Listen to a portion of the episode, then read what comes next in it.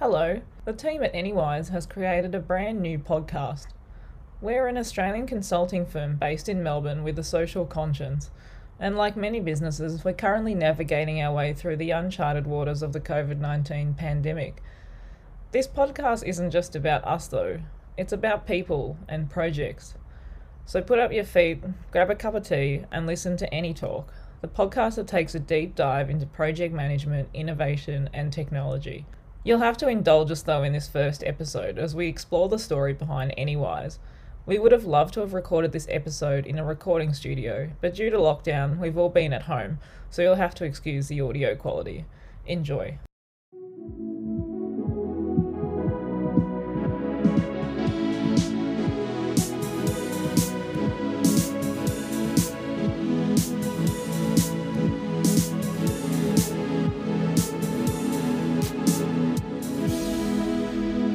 My name's Annie Mae Forster, and I'm the Communications Specialist at Anywise.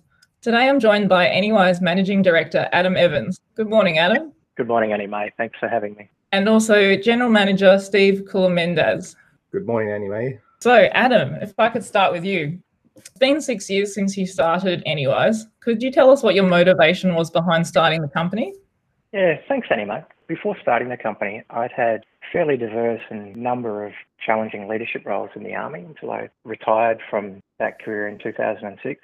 I found myself in corporate Australia. I'd worked for another six or seven years in executive roles with lots of money, lots of travel, nice suits, big entertainment allowances, and really quite enjoyed the intoxicating environment that presented for some time. But I grew increasingly dissatisfied with just the behaviours that corporations had and those values that they fostered and valued within their staff, particularly at the executive level.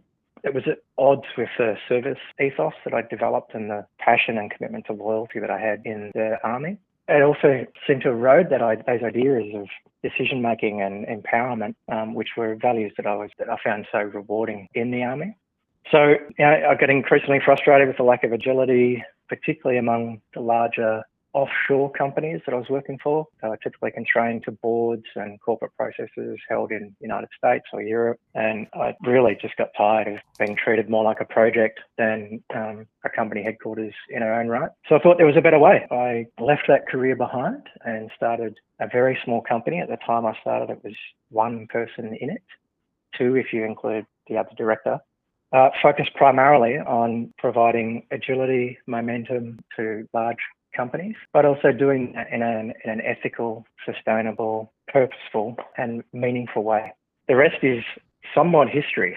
Okay, great. And Steve, do you agree with Adam when he spoke about the different values that, that big companies have? Would you say that it was also those reasons that made you move to a smaller business? Thanks, anyway. Uh, That's a really interesting question. And I started my career with a background in engineering and management and marketing and moved into an Australian tier one sort of defence provider, which fostered a really family environment, an organisation that seemed like it was quite a large corporation, but really had family values at its core. That organisation was then subsequently bought out by an international global organisation.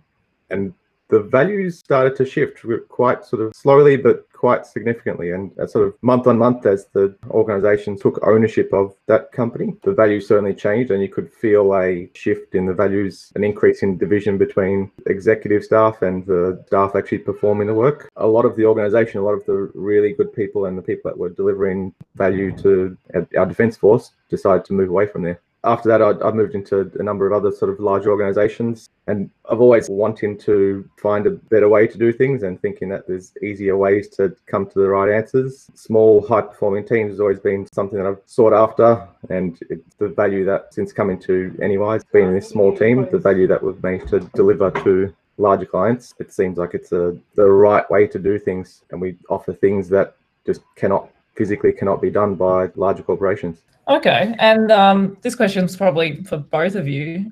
What kind of traits or characteristics do you look for in a consultant to work at Anywise? Thanks for the question, anyway. It's an interesting one. So I guess over the last few years, like every other company director, I've read all the management books, all the inspirational, entrepreneurial advice out there says to recruit for attitude and train for experience and train for skills. I, I think that's too easy. I very much look for people that are experts or at least pursue excellence in their chosen endeavour, but equally able to communicate very effectively and absolutely focused on uh, or see the value of teamwork. So we talk about T-shaped people, and that is um, a person standing upright with their arms outstretched, where the upright speaks to their deep technical expertise or experience in a chosen field of endeavour and the pursuit of excellence in that endeavour. But arms outstretched around other T-shaped people, encouraging them to bring them whole selves to work so that the team can achieve much more than would be uh, possible otherwise. A long way of answering it, I guess. Uh, the pursuit of excellence in whatever they choose or have chosen to do, and absolutely the tireless, relentless commitment to teamwork. What about you, Steve?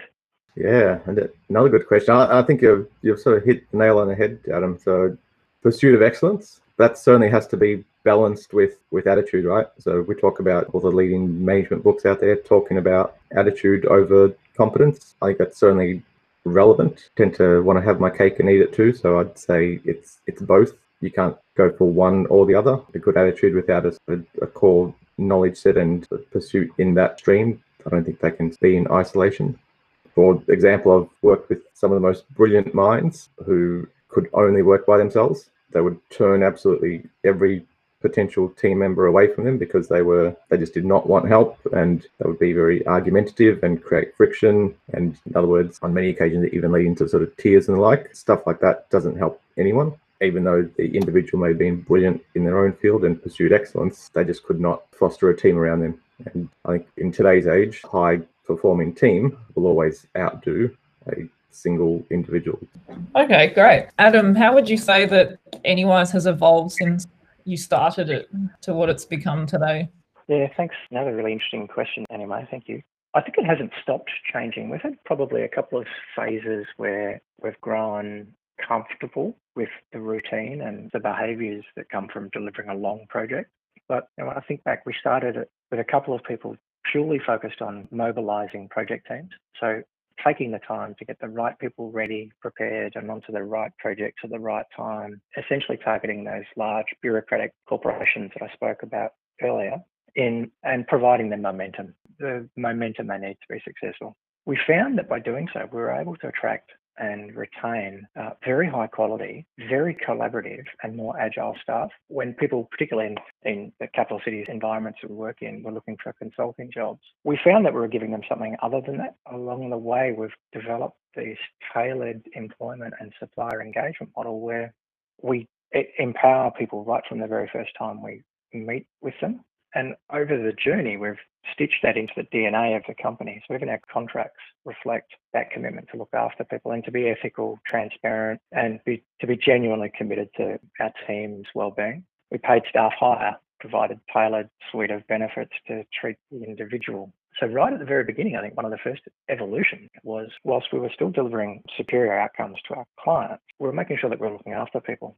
As we grew, we became a little bit more bureaucratic, and we, we invested in processes and systems and more people to help us generate our own momentum and to deliver larger projects, take on more risk for our clients. We deliberately invested in suppliers' good ideas. So instead of holding all the ideas to ourselves and delivering them all under our company brand, we've been able to mentor and spin off other companies. Five so far. So five over the last six years, employees or suppliers have come to us with a good idea, which we've helped them qualify and spun off. So we've invested over time to vertically integrate our supply chain. We invested early in the community with some veterans support initiatives, which led to social enterprise being spun out, a Writing for Recovery initiative for wounded veterans, the veteran community in general.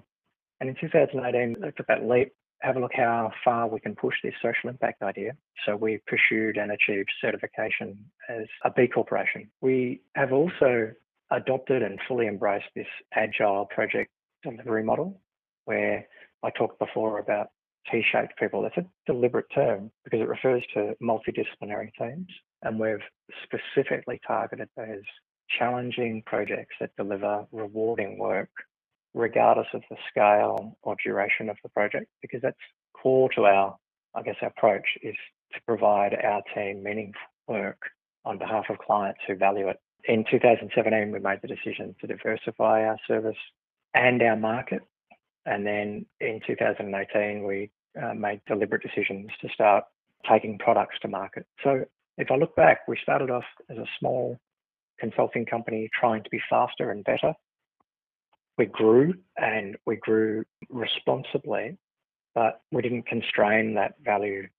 In fact, we invested in spinning off products, services, and companies as, as we grew. We've diversified our portfolio of products and services, and we've diversified the market in which we operate.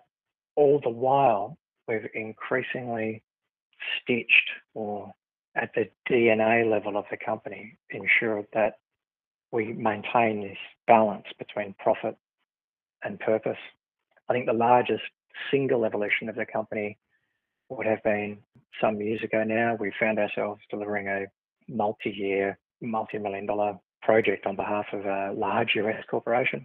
And we got to a point on that contract where the, the knowledge, attitudes, practices, the culture of the two organisations was such that the relationship was becoming prickly and staff were becoming stressed. We were losing ground with some of our other initiatives. So we made the deliberate decision to say no to that relationship and move away from that business. I think that provided the first of a number of significant pivots, not necessarily away from elements of the market or companies, but more towards our core value and towards ethical company that wears its integrity and demonstrates its integrity through the business decisions that we make. Yeah, great. Just on the point you made about saying no to a project based on your core values, what are Anywise's core values and what were your reasons behind saying no to that project based on those core values? Yeah, thanks, Annie Mae. Values is an interesting one. Over the last three or four years, we've implemented a, a, a routine where the company aggregates every month for a company update, every quarter for a deeper dive, and then every year into a strategic review and, and forecasting session. And at each one of those stages, we've danced with this idea of setting our company values. You know, I initially made the mistake of issuing company values to people and found that whilst they were broadly right, to get to the core values that drive us, that make us happy, and that help all staff in the organisation make decisions, this year is the first time that we've actually invested properly. And instead of the executive team coming up with a set of values and then testing them with the staff, we've done it. We've flipped that and we've asked the staff to provide us insights into what drives them. When I say staff, I also mean suppliers. We, we genuinely don't make that distinction very often. And consistently, what has come to the fore over the last six years, and in particular over the last three to four months, has been the values of integrity, agility in, in our business, but also in the way that we make decisions, empowerment throughout the entire business, respect and diversity, not just diversity in gender or ethno, ethnography, but diversity of thought, opinions, diversity in all its forms. Now, there's a whole lot of other words that, that, that form parts of each of those terms, but they'd be the ones that bubble to the top the most. And by far the most you know, central to that is integrity. Because if, if a person is authentic and acting in, in a way that they believe is more true to them, and that is valued by their employer, and their employer and its clients act in the same way, then that entire ecosystem, which is at least half of the work-life balance, supports the individual. And that's an insight as into why we said no to that particular contract. You know, we found ourselves in a relationship that was no longer as mutually beneficial as it could be. We had reason to start to question the manner in which that relationship was moving. It was moving away from one of mutual respect and empowerment. It was mutual decision-making, and it was very much moving into a relationship that was different to that. That's the end of the first episode. Join us next time when we discuss how to successfully manage through a crisis. That's all for now. See you next time. I'm Annie Mae Forster, and this is AnyTalk.